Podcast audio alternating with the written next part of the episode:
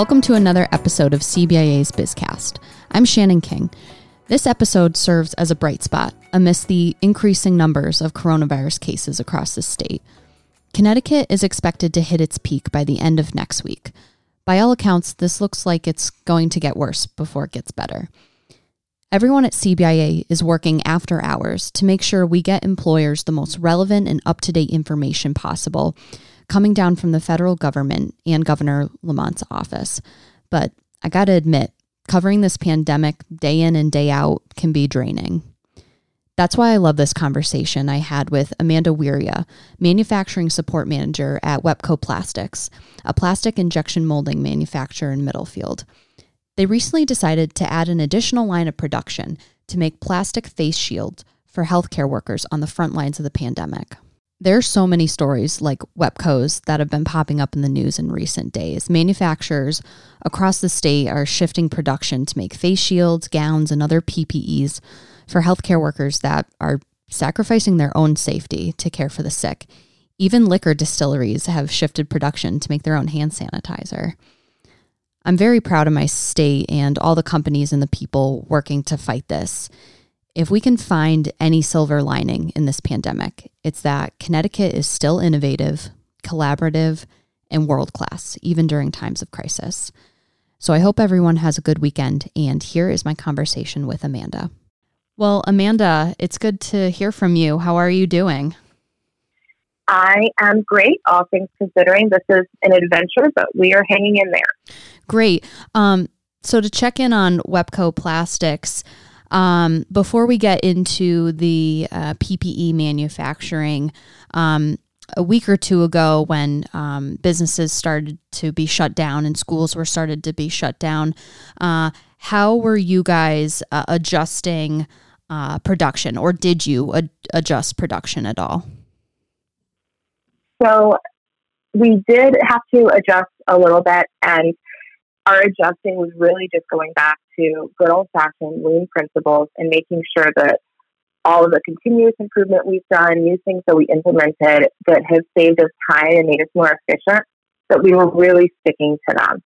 What we knew we were going to need to do is create an expedited line for our medical customers. And that was something that was very clear to us from the beginning we would need a way to get these essential products out to them even faster. So prior to the demand really coming in, we kind of put our heads down and, and got to work on making a lane to be able to do that. And remind me, what medical equipment does Wepco um, manufacture even before COVID 19?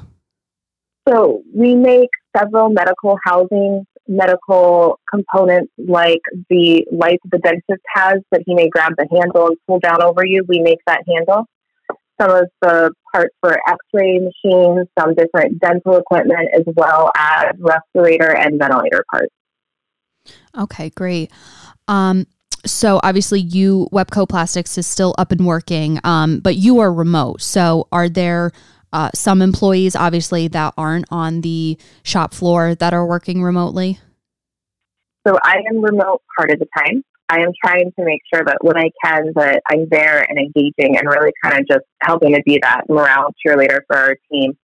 Um, we do have our CSO and our creative development coordinator that are working from home. Okay. Um, and what have you guys been doing to stay connected? So you said you're going into the office once in a while, but what have you guys implemented as a team to stay engaged and you know, collaborative? We have definitely realized that the need for communication is necessary now more than ever. And it's been one thing that we've really been working on this year prior to all this as a leadership team was really developing our chains of communication. But now it's essential. It's how we're either going to succeed or see some failure throughout the season. So we've been trying to make sure as leaders that we're present to our team members more, whether that's, you know, reaching out a text message in the morning and just going, hey, how are you? How's your day going? Or being out on the floor. And I've been sharing all of the crazy stories with our team from my house and my 10 year old that is trapped inside for three weeks now. so just kind of doing, embracing the small opportunities to connect, whether it's talking about the big pictures for some of the projects that we're executing or just spending time together building that relationship and letting them know that you're there for them. That's really, really awesome to hear. I know you guys are a really tight knit group, so that's great to hear uh, that you're staying connected. Uh, so, shifting a bit, uh, so Wepco decided to. Uh, I don't know if the, these are the right terms, so correct me if I'm wrong, but shifting production uh, to manufacturing PPEs. So, can you explain, well, first, which PPEs are you planning to manufacture over the next few weeks? So we are going to be adding an additional value stream essentially to what we do. We are very much still in high demand for what we do currently with mold building and then our injection molded parts. But we got an email through the CBIA and also from Colin Cooper, the chief manufacturing officer, with a list of this is what is needed in Connecticut for PPE. Here is the desperate situation we're in. Hospitals are going to be running out in two to three weeks and we have so many colleagues and friends and neighbors that are nurses and doctors, and just seeing their cries for help on Facebook for things that they were running out of and on LinkedIn really got to us. So we kind of sat down as a leadership team and it, it really aligned very well with our core values. Um, two of those being we try to always inspire our team to do more and to impact their community. And that's something that we really got to live out through this project is by making the face shield, we're able to kind of step up to that call and help out some of those frontline heroes that really should never lack in their need for protection while they're doing everything that they can to keep all of us safe. Uh, yeah. So we are going to be ramping up to full production on April 13th to get some of those face shields out. Okay, great. So, yeah, that was my next question. So, you know, you can make the decision to add this additional value stream. I, I, I love that term.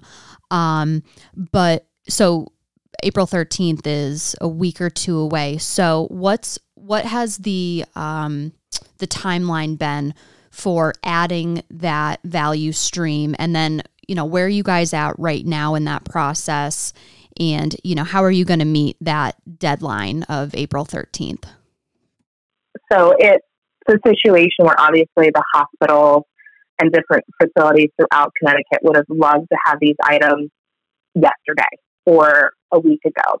But it's kind of part of the sourcing race right now. Everyone is trying to step up and do this. They're trying to get these materials. So it was a unique challenge for us last week to kind of set up our supply chain, make sure we had what we needed. And we did have to hire a new team to do this, which is great because unfortunately we have a lot of colleagues that are laying off right now. And we are very privileged. We did not have to do that. We're actually able to employ people through that. That that's pretty amazing. How many uh, additional team members did you bring on? We are bringing on five people to do that. Awesome. So we are actually doing one small cell at Wepco, and part of the way we wanted to do this was to help our colleagues out by driving some some business and some revenue into their businesses and helping our other small business members that are manufacturers. We are going to be working with a couple other businesses who are going to outsource some of this labor and do some of the assembly work in their facilities. So not only will it generate, you know, some revenue for Wepco, but these other businesses that would have been laying people off now don't have to do that. So that was a big part of the plan for us is being able to help our colleagues out. That's really incredible that this affects the entire supply chain and, you know, keeps it strong and keeps it uh, moving. Um, yet, like you said, during a time where a lot of companies, unfortunately, are laying off or slowing down production. Um, so that's really that's really great to hear.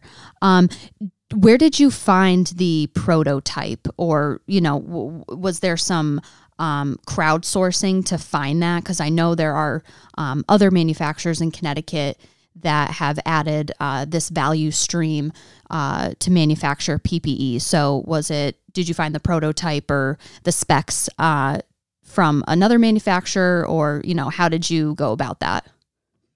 There's actually a document that was circulating around from John Hopkins that had a rough mock up of crisis mode face shields, essentially. We got a copy of that and wanted to make a slightly more robust version of that since we are putting our name on it and we know that it's a critical need that you these quickly, but we also wanted to make something of decent quality that we could get out to the facilities.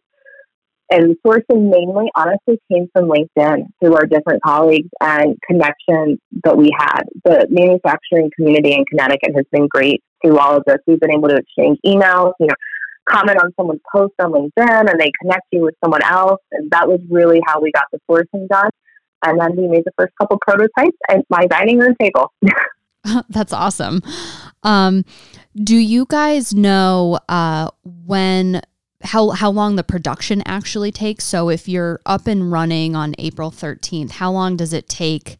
You know, I mean, depending on how large the shipment is, how long does that take uh, for your first shipment to go out? So we're going to be shipping um, a decent shipment to a hospital that Friday. We're going to be making in the tens of thousands of them a week in just our location, but then we have at least two other partners already lined up and ready to go. And we're hopefully going to be adding a third within the next week or two. That's really awesome. Uh, do you guys know which hospital uh, you'll be donating them to? So we are going to be manufacturing them for Yale New Haven Hospital. We have a purchase order for them, and then we are going to be donating these as well throughout our community. Oh, that was it, a very a very important part to me is that we, we need to manufacture these obviously at a cost so that we are making some revenue off of this. We're able to employ people. But we also realize the critical need for this and don't want people to be going without them. So you'll see you'll see it on social media, I'm sure, but we're going to be making some some donations throughout the community in different hospitals and areas throughout the state. That's really, really amazing to hear. I know you guys are incredibly involved in the community, so that's really awesome that you'll be making that donation. Um, so, last question I have, and you've sort of answered this, but um, we uh, got some uh, feedback from uh, Dave Parmley, who's um, at Wepco Plastics, and we asked him uh, about you know manufacturing PPEs and why it was important for your company. Um, and he had some really really uh, insightful quotes about you know we we want to protect the you know our friends and our family and the people that we love. Um, so is that really where this effort was rooted in? Um, absolutely. I keep calling this my labor of love project because this is one I've actually been able to participate in all the way. Uh, I do not have an engineering degree or a manufacturing background. So usually for most of the projects that we execute, I refer to the experts in our shop. But this one has really been kind of my pet project for the last couple weeks for phone calls going on at 5 a.m. in the morning until 9.30 at night sometimes, depending on when the hospitals are able to talk and we can help them execute this. But this is really based off of we wanted to step in and fulfill a need. And we wanted to also make sure that we are fulfilling that need at an economical price that the hospitals could afford since they are used to sourcing these from China. Yeah, absolutely. Well, um, is there anything else that you would like to add or, you know, say, or do you have any advice for other manufacturers who are out there in Connecticut right now?